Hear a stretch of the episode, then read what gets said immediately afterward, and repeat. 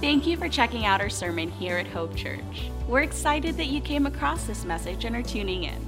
We just want to make you aware of a couple things before we get to the sermon. First, we'd love to connect with you.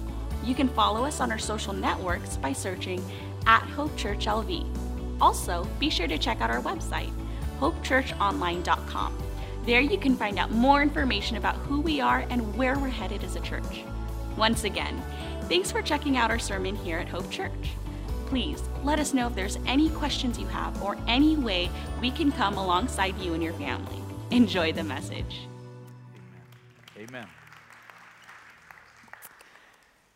How many of you have ever heard of a woman by the name of Sarah Pierpont? Anybody in the building ever heard of Sarah Pierpont? Be careful if you raise your hand, I may call on you. Sarah Pierpont. Most people have never heard of Sarah, but most people would have heard of her husband. Her, at, in July of 1727, she married a young preacher who was named Jonathan Edwards. Jonathan Edwards was one of the chief instruments that God used to bring about what is called the Great Awakening. If you are a student of God's activity in the world, you have studied the history of the Great Awakening that took place in the 1730s and 1740s in the United States of America. Actually, it wasn't even the United States in it was in the American colonies. And it was a movement of God that swept through the American colonies that really shaped the faith culture and what we would become as the United States of America. And Jonathan Edwards was mightily used of God as a chief instrument, along with some others by the name of George Whitefield and others, that God used to bring this great awakening, this sweeping revival. And Jonathan Edwards preached almost every day during this period of years where God was just moving in an unusual way. And because of that, Sarah Pierpont Edwards, his wife, she was called to live a life of incredible sacrificial generosity. Her support of her husband and that calling that was on his life in that season of God's supernatural activity and her sacrificial generosity that poured into their 11 children. That 11 children. And so in the midst of what God was doing, she had this role of sacrificial generosity, and she knew, she knew in her heart that her sacrificial investment in her children would outlive her. But there's no way she could have ever imagined to the degree that it would outlive her. As a matter of fact, there was a man in the, 19, in the year 1900 whose name was A.E. Winship. If you are an educator, you may know the name A.E. Winship. He was one of the pioneer founders of the American educational system. He studied the legacy of the Edwards family from Jonathan and Sarah's generation forward in 1900. So it had been about 160 years since they lived. And I want you to listen to the impact of their marriage and specifically Sarah's investment in her children. Listen to the impact. Out of their family came 13 college presidents, 65 college professors, 100 lawyers, and a dean of a law school, 30 judges, 66 doctors, and the dean of a medical school. 80 of their descendants held public office, including three United States senators, three mayors of large cities, three governors, one vice president of the United States, and one controller of the United States Treasury. Their members of their family authored 135 classic books. They edited 18 journals and they sent out 186 pastors and missionaries serving all over the world. I would submit to you that the sacrificial generosity and investment of Sarah Pierpont greatly outlived her life. So let me just say to you, Mom, on those days when you think it's not making a difference, the generations to come will reveal the difference. And here's really the, the life lesson from Sarah Pierpont sacrificial generosity leaves a legacy that impacts generations to come. Amen. Amen. Didn't expect that, but amen. For the past few weeks, we have been talking to you about an opportunity to live out sacrificial generosity. For the last several weekends at Hope, if you are a guest today, you have joined us right in the middle of something that we are on a journey as a fellowship. And it really goes back about 18 months. We have been as a church seeking the Lord about what's next for us, what the next 10, 15, 20 years as a fellowship looks like for us. Our pastors, our stewardship team, our staff team, many of our key volunteer leaders, we've been seeking the Lord. And so as you step in this morning, you're stepping in right in the middle of a wave of us seeking God's face for months and months and months. But for the last two or three weekends, we've been sharing with you what we believe God's spoken into our heart about what's next for us as a church. And we've simply called it Next Hope for generations to come.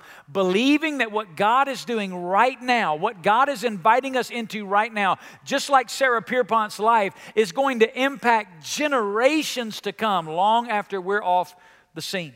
And we've unpacked this for you with three different components. We talked about the next step, the next chapter, and the next generation. The next step is us responding to God's blessing our church. God is growing our fellowship. Just look around you this morning. There are more people. God is leading people to Christ. God is discipling people through our fellowship. And so we want to respond to that and take the next step of expanding our facilities here to accommodate the growth that God is sending us, which we believe then is going to fuel the next chapter, this next wave of God's activity for the next 10 to 15 years.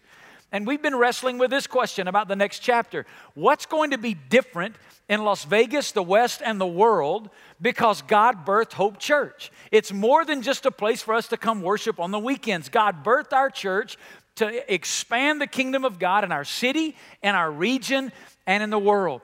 And we've been hearing from the Lord about some things specifically in our city, like engaging in foster care and coming alongside those trapped in human trafficking and trying to rescue them through the power of the gospel and engaging in the educational community. We've been talking about things in the western United States, like asking God to give us 1% of the West, over 750,000 people, through a church multiplication movement that will multiply over 3,000 churches in the next 15 years. We've been been asking God to touch the world. That through our platform right here at Hope, that the ends of the earth, unreached peoples and unreached places will be penetrated with the gospel. And we've been hearing from the Lord about this idea of the next generation. That it's bigger than our lifetimes, not just bigger than our church and our city, it's, it's bigger than our lifetime.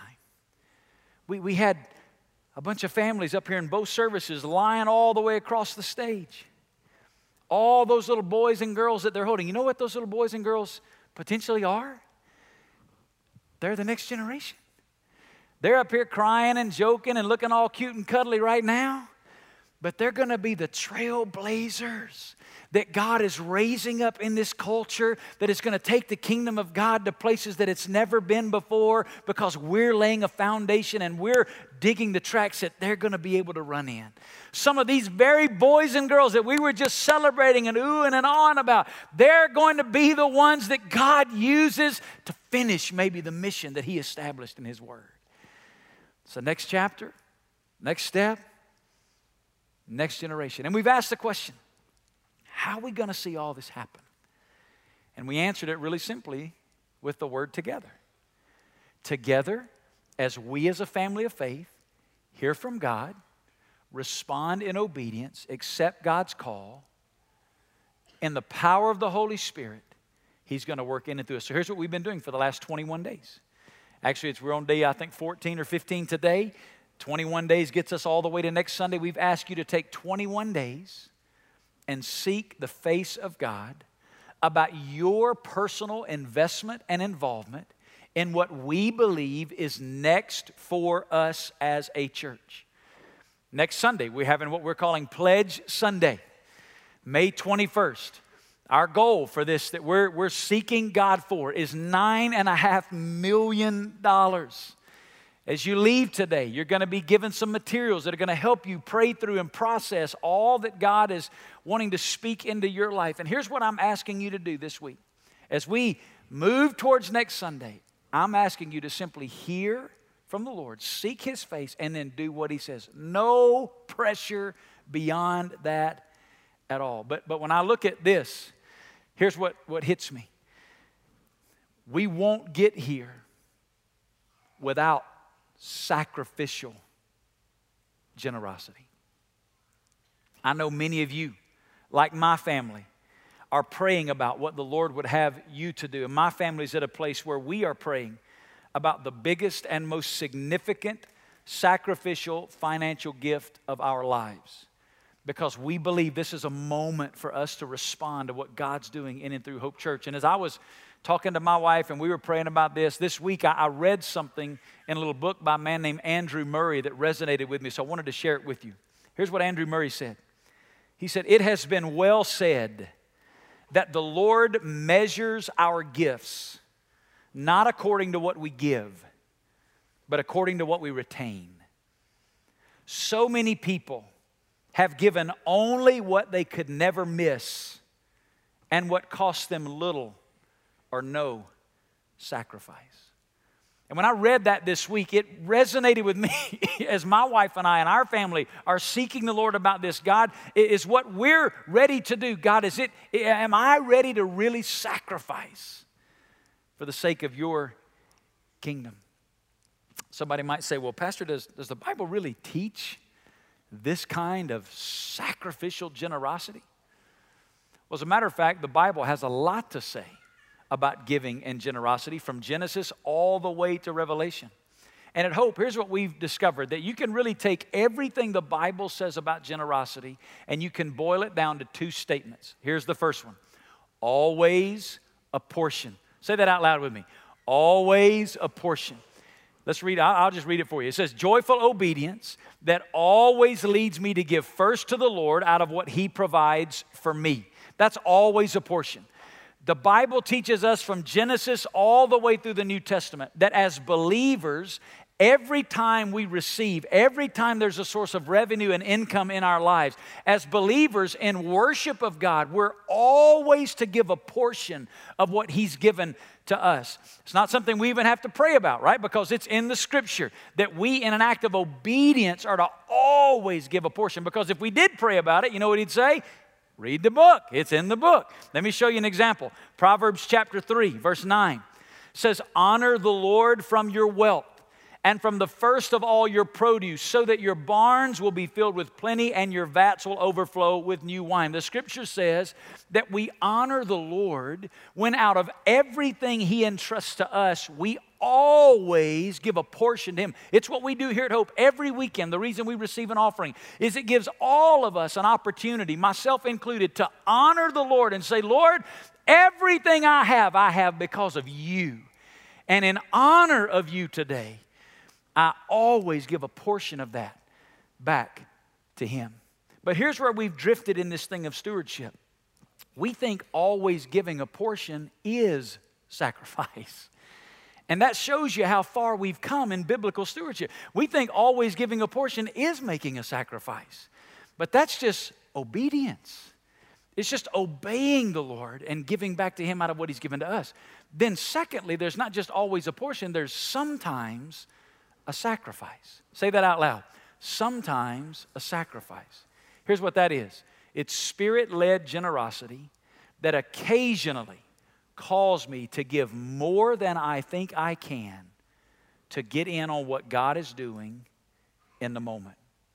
As you and I walk with Jesus, there are going to be moments where the Holy Spirit of God makes known to us what God is doing. He's going to show us God at work. And He's going to invite us to get in on it by sacrificing something we value and joining in His activity through generosity. Can I tell you what I believe personally? What my family believes? We believe this next campaign is one of those moments. I believe God has clearly spoken into the life of our church. I think most of you are super excited because I've heard from you in one on one gatherings and in vision dinners and at services how excited you are about what God has spoken into our fellowship, where God is leading us over these next 10 to 15 years. Here's what's happened the Holy Spirit of God has shown us where God is going to be at work. And now here's what He's doing He's inviting us to get in on it.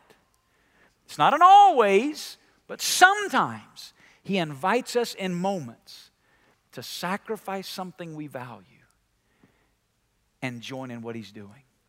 Let me give you a Bible example of this. If you got your Bible, open it to Acts chapter 4. We're going to read this morning in verse 32. Acts chapter 4, we're going to start in verse 32. Now, we've been for the last few weekends, all the way back to Easter, reading some texts of scripture out of these first few chapters of the book of Acts, unpacking some truths in the early church. Acts chapter 4, beginning in verse 32, listen what it says. And the congregation of those who believed were of one heart and soul. Now, stop right there. That's a miracle in and of itself. Amen? Did you hear what it just said? And the congregation. That means the church, all of them, were of one heart and soul. That little word one means the same. Here's what that means everybody in the church was on the same page. Everybody in the church had wrapped their hearts around the same things. I don't know how many churches you've ever been a part of in your lifetime, but that is a miraculous statement. Amen? All one heart and soul. Look what it says. And not one of them claimed that anything belonging to him was his own but all things were common property to them. And with great power, the apostles were giving testimony to the resurrection of the Lord Jesus, and abundant grace was upon them all. For there was not a needy person among them. For all who were owners of land or houses would sell them and bring the proceeds of the sales and lay them at the apostles' feet, and they would be distributed to each as any had need. Now, Joseph, a Levite of Cyprian birth, who was also called Barnabas by the apostles, apostles, which translated means son of encouragement, and who owned a tract of land, sold it, and brought the money and laid it at the apostles' feet. Now, before I unpack some truths out of those verses, let me clear one thing up right out of the gate. What we just read in the Bible is not communal living, all right? It's not what we're talking about, where we all sell everything we have, put it in one pot, and all live out of the same budget together. It's not what this is talking about. If that was what it was talking about, why would the testimony of Barnabas be anything significant? If everybody had already done it, why mention one person? Here's the point these people had all reached a place in their heart where they recognized everything they had ultimately belonged to the Lord, and should the Spirit lead them in a given moment, they were ready to sacrifice anything and everything for the advancement of God's kingdom. that makes sense? Say amen. All right, so let me give you three principles out of these verses about sacrificial giving. Here's the first one Sacrificial giving begins with a right heart attitude towards God that leads to a right view of things. Notice in the text as we read it, it said they were of one heart and soul. Before it said anything about sacrificial generosity, here's the point. Before there was an outward sacrifice, an inward transformation had already taken place there was a heart change that had happened. They didn't give in order to bring about change because of a change on the inside, they gave. Jesus had begun to change their heart. And one of the ways he changed their heart was their perspective towards material things and possessions. And I'm just telling you, if we need a revival in the church in America, we need a revival around that principle.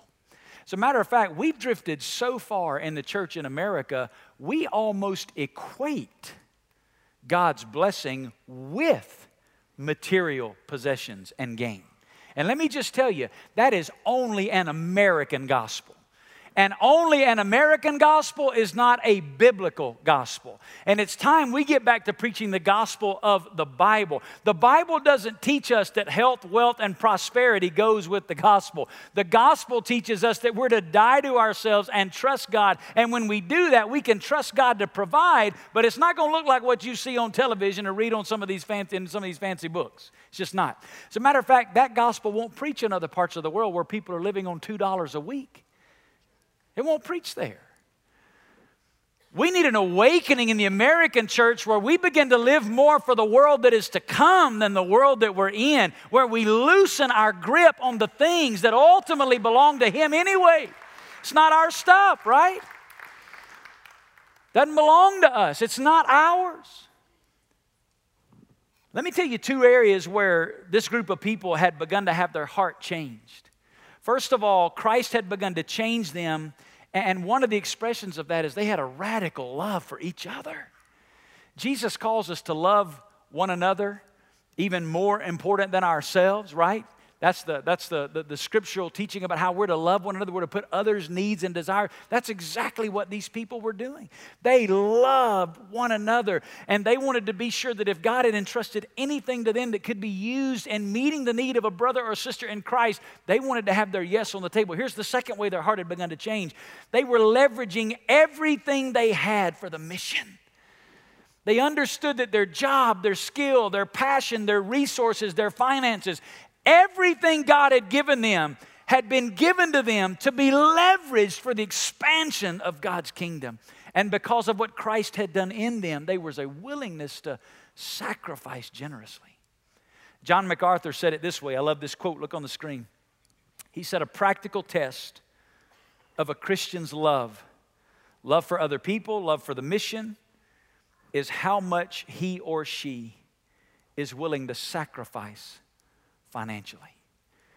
And that makes sense because it's the same thing Jesus said. He talked about the connection between our treasure and our heart, right? It's an examination period for us. And so let me give you a couple of practical takeaways about this. Number one, generosity is about my heart, not about my things.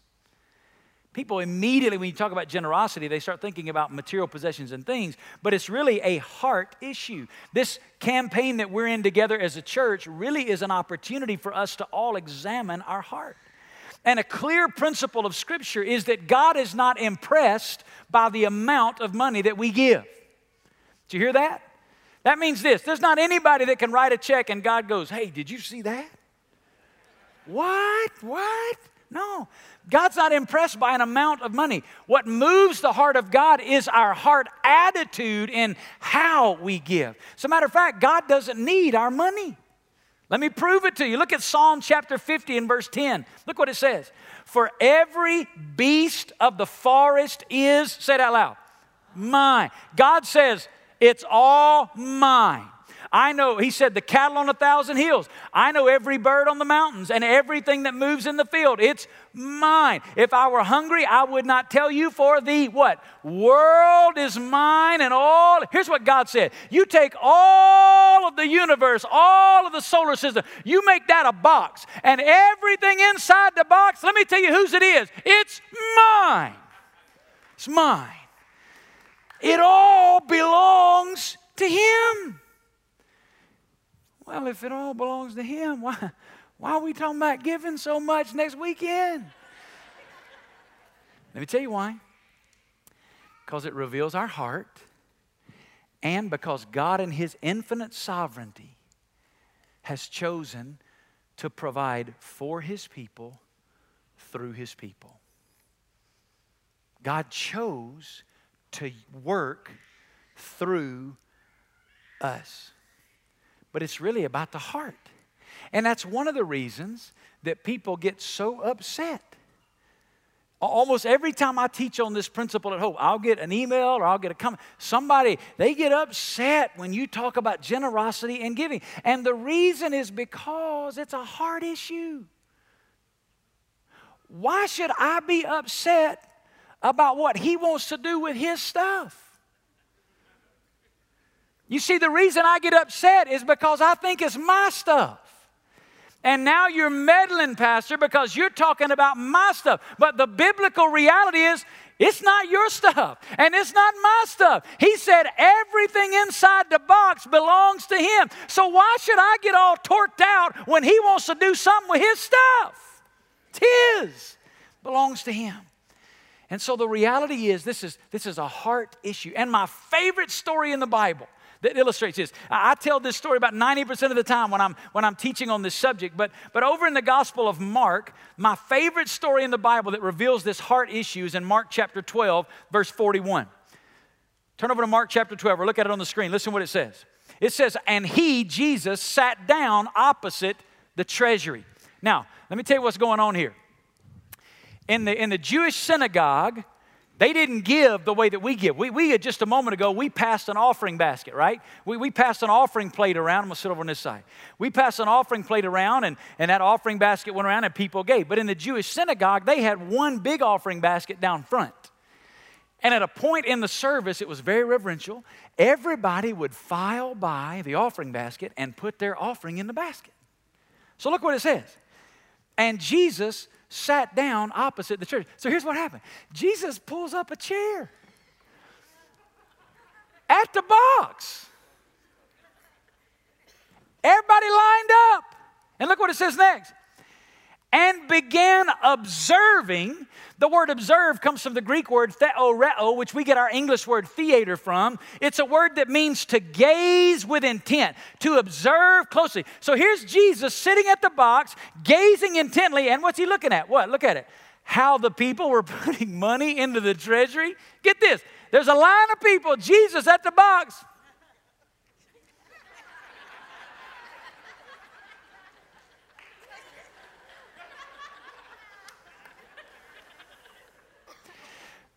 You imagine how our offering would have been different this morning if I just followed the basket around? That's literally what he's doing. He's sitting at the box. You think I'm making it up, but I'm just reading it. Look at the rest of it. Look what it says next. And many rich people were putting in large sums. I guess so. Jesus is at the box. I imagine a guy three deep in the lines going, honey, what do you got in the bag? Give me all of it. Give me your rings. Give me your jewelry. Jesus is at the box. And they get up there and they're just dumping it all in, taking his shirt off, putting his turban in, the, everything. Look what it says next. Then a poor widow came and put in two small copper coins, which amount to a cent. Verse 43 calling his disciples to him. Don't miss this. There's this reverent, quiet, kind of like right now, it's quiet. Everybody's filing by the box. Everybody's nervous. People sweating. Jesus sitting there. They're putting everything they got in the box. Nobody's saying a word. And then this little lady drops in two little coins. And the Bible says Jesus went, Peter! James, John, come here! You have got to see this. And the Bible says he called them to himself and he said to them, and I believe he did it with his arm around this little widow Truly I say to you, this poor widow put in more than all the contributors to the treasury, for they all put in out of their surplus. But she, out of her poverty, put in all she owned, all she had to live on. All these rich people coming dropping in their large sums, it doesn't move Jesus an ounce. And here comes this little lady with her two little coins. That's all she got. And a heart of sacrificial generosity and worship. And it moved the heart of God. Generosity is not about money, it's not about things, it's about the heart. Here's the second reality when, when, when my heart is right, my things are surrendered. Did you hear what it said? They all had one heart and mind, we all had one heart and soul. And not one of them said, No, it's mine. No, said not one of them claimed anything belonging to themselves. They all acknowledged that it belonged to the Lord. I want you to do something with me this morning. I want you to put your hands out and just hold them open like this. And I want you to imagine that everything you got, all of it's in your hands. And here's what I want you to say out loud. All right, I want you to say it after me. You just, I'll say it, then you repeat it. It all belongs to Him. I want you to hear what you just said. It all belongs to Him.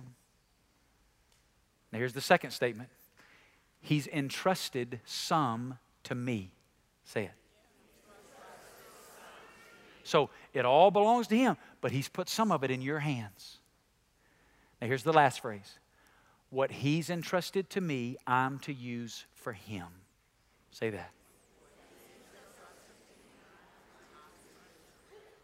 When my heart, you can put your hands down. I can see some of you starting to struggle.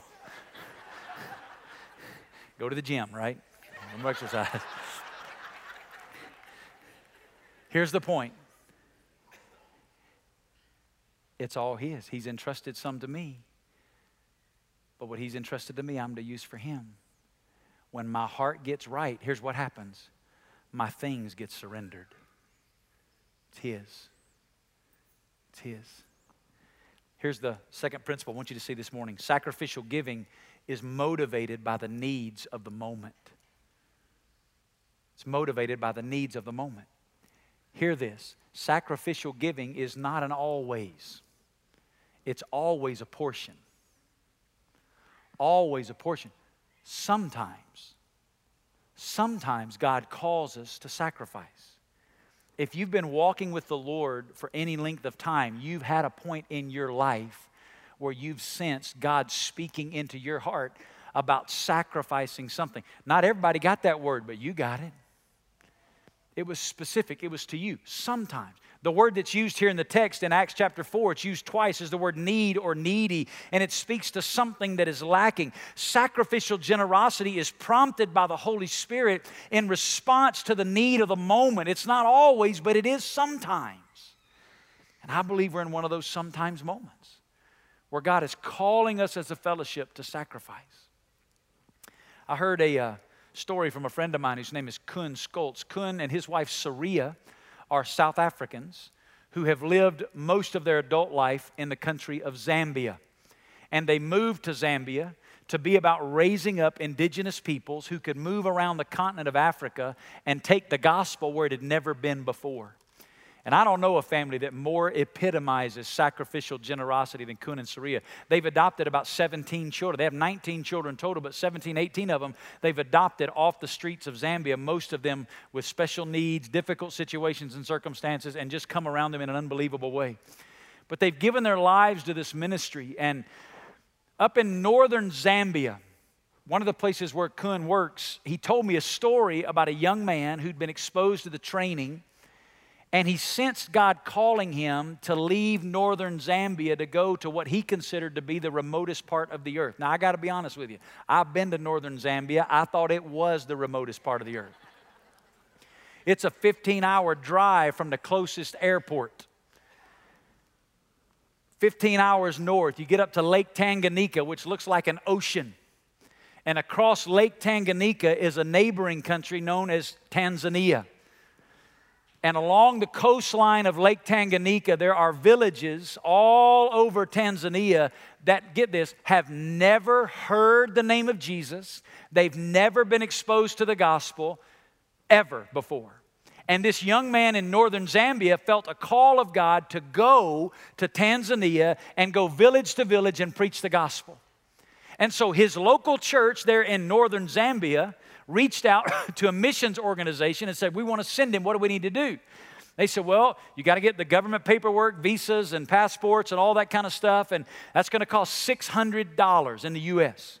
Now, $600 don't sound like a bunch of money to us, but in Zambia, the kwacha is what they use. That's their dollar. 600 US dollars is 3 million kwacha. The average offering in this little church that was sending him was two American dollars and 25 cents a week, or 12,000 kwacha. And what they needed to raise was 3 million kwacha. So they thanked the mission organization, hung up the phone, went to work. Called the mission organization back two weeks later. Said, We've raised the money. Mission organization wait, wait, I don't think you understood. We didn't say 600 kwacha, we said $600. That's 3 million kwacha. They said, yep, we got it. He said, well, I don't mean to insult you, but how? How did you do that? And here's what they said they said, Well, we're mostly farmers, and we stockpile all of our agricultural needs to carry us through the winter season. And we're prepared to eat three meals a day. But he said, We recognize that we can live on two. So we took all the excess food to market and we sold it. And they said, We all have at least three shirts, and we realize we can live on two, one for every other day while you're washing the other one. And so we all took the extra clothing that we had to market and we sold it. And we've raised the three million kwacha to send this young man to Tanzania. And as we sit here today, according to Kuhn, that young man is now still, to this day, years into it, traveling the coastline of Tanzania, taking the message of the gospel and planting churches to peoples that had never heard the gospel before. Sacrificial generosity. And I tell you that story because I want you to hear the reality in it. They responded to the need of the moment. God didn't always call them to sell off a meal a day for a year. God didn't always call them to that. But in that season, He did. Sometimes a sacrifice. You say, well, how do I, how do I hear from the Lord in my own family about this? How do I hear from the Lord as an individual? Because I recognize that some of you are making the most specific financial request that you ever laid before the Lord. How do you do that? Well, let me give you three questions that have really helped my family as we've prayed through this, all right? Here are three questions. Here's the first one You sit down as an individual or as a family, you get out your budget, you say, What do we think we can do? It's the budget question. What do we think we could do? But then you ask a second question on top of what we think we could do, what are we willing to sacrifice? What could I give of value? And then here's the third question. This is the trust question. You got the budget question, the sacrifice question. This is the real faith question. What would we love to see God do through us? And here's what's going to happen. As you sit down before the Lord, and when you leave today, we're going to give you a packet of information. And one of the things in that packet is a little, what we're calling a little giving exercise. It kind of takes these three questions, it gives you some scripture and helps you walk through this as an individual or as a family. Here's what's going to happen for most of you. As you pray through this, as I pray through this, somewhere between this question and this question, we're going to find our answer. Somewhere between this question and this question is where we're going to find our answer. But that gives us a framework to begin to pray through this before the Lord. But I want to encourage you with this. Here's a life changing reality. As we live generously, we invite the generosity of our Father into our lives.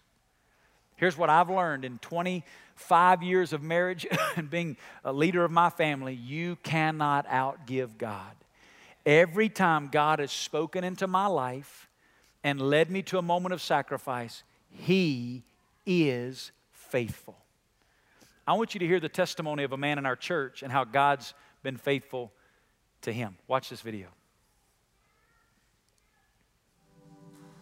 I started coming to Hope in 2004, just an average guy in construction, and this is where I came to Christ. Uh, in 2010, uh, my family and I were blessed when I got laid off because God radically changed my life on the surface, everything was falling apart. But God had it all in His hands and He had it all under control. Uh, drew me and my family closer to Him as a result of uh, a difficult time in the economy. At that time, we were going to uh, Hope Church at Silverado High School, and we were entering a campaign called The Big Journey which was to raise money to build this building that we're in now. That's when I was challenged to really put my trust in God that He would provide. And uh, because of the fact that I had lost my job and 50% of our income was removed from the family, I was really scared like, I don't make any money, and how am I going to participate and, um, you know, tithe and give money towards this campaign?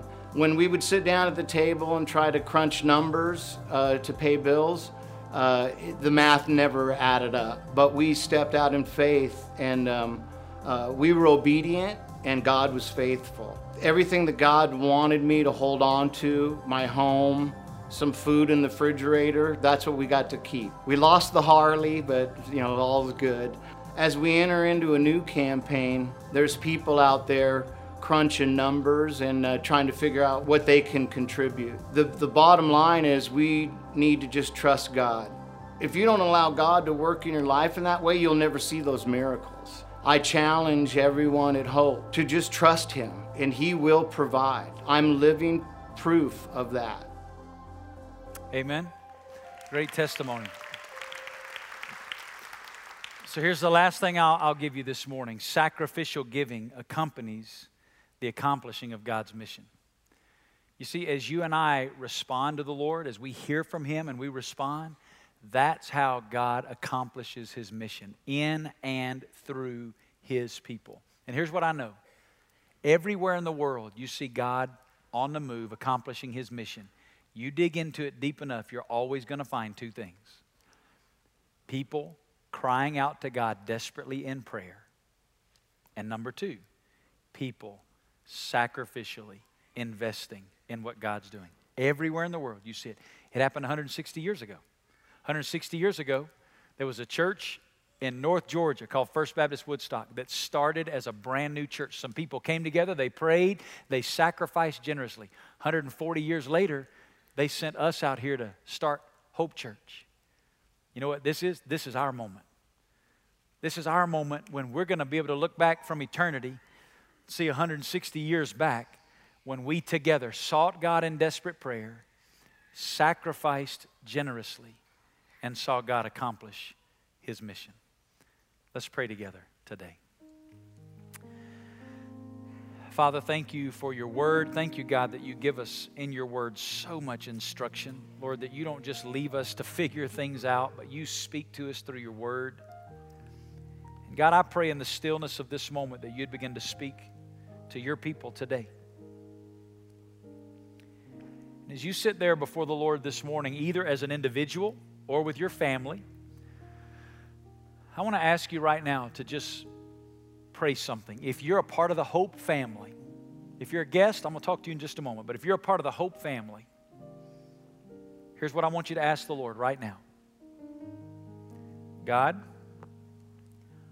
what do you want me to give? as an investment in what's next.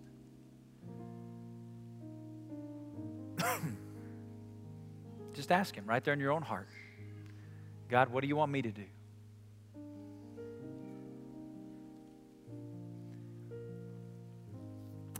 While you're praying about that as a part of our family, let me talk to, if you're here today and you're a guest, I tried to tell you earlier, this is a, this is a very unique season for us as a church. We don't, it's not what we're always doing here at Hope. This is just a season after 16 years together where we feel like God's given us some direction about what the next 10 to 15 years looks like. And so, thank you for allowing us to just be a family this morning and, and talk about some things inside our family. We're honored that you're here. We'd love to invite you to come back. We're doing what we're doing really because we want to reach people just like you. And maybe you're here and you're not even a Christian, you don't know Jesus. And you'd say, what, what is all this about sacrificial generosity? What does it have to do with being a Christian? Can I tell you that's how we all got in on this?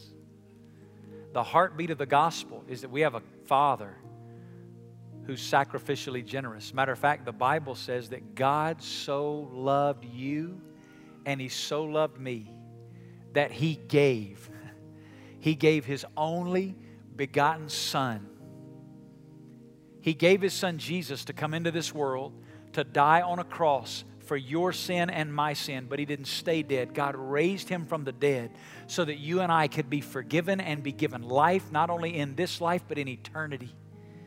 And if you don't know this Jesus that I'm talking about today, listen, you can. The Bible says everyone who believes in Him will have eternal life. You can put your faith in Jesus and you can be born again into a relationship with God you can be forgiven today. We even have a couple of our pastors sitting up here at the front. We're not going to stand and sing in just a moment.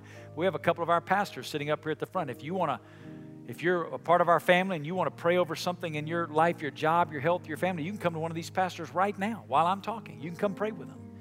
If you don't know Jesus and you'd like to, you can come to one of these pastors right now. Or when our service dismisses in just a moment, you can stop by either one of our guest centers And I'd love to meet you back there and have someone sit down with you and show you how you could come to know Jesus. All you got to do is stop by. Say, hey, I need to talk to somebody.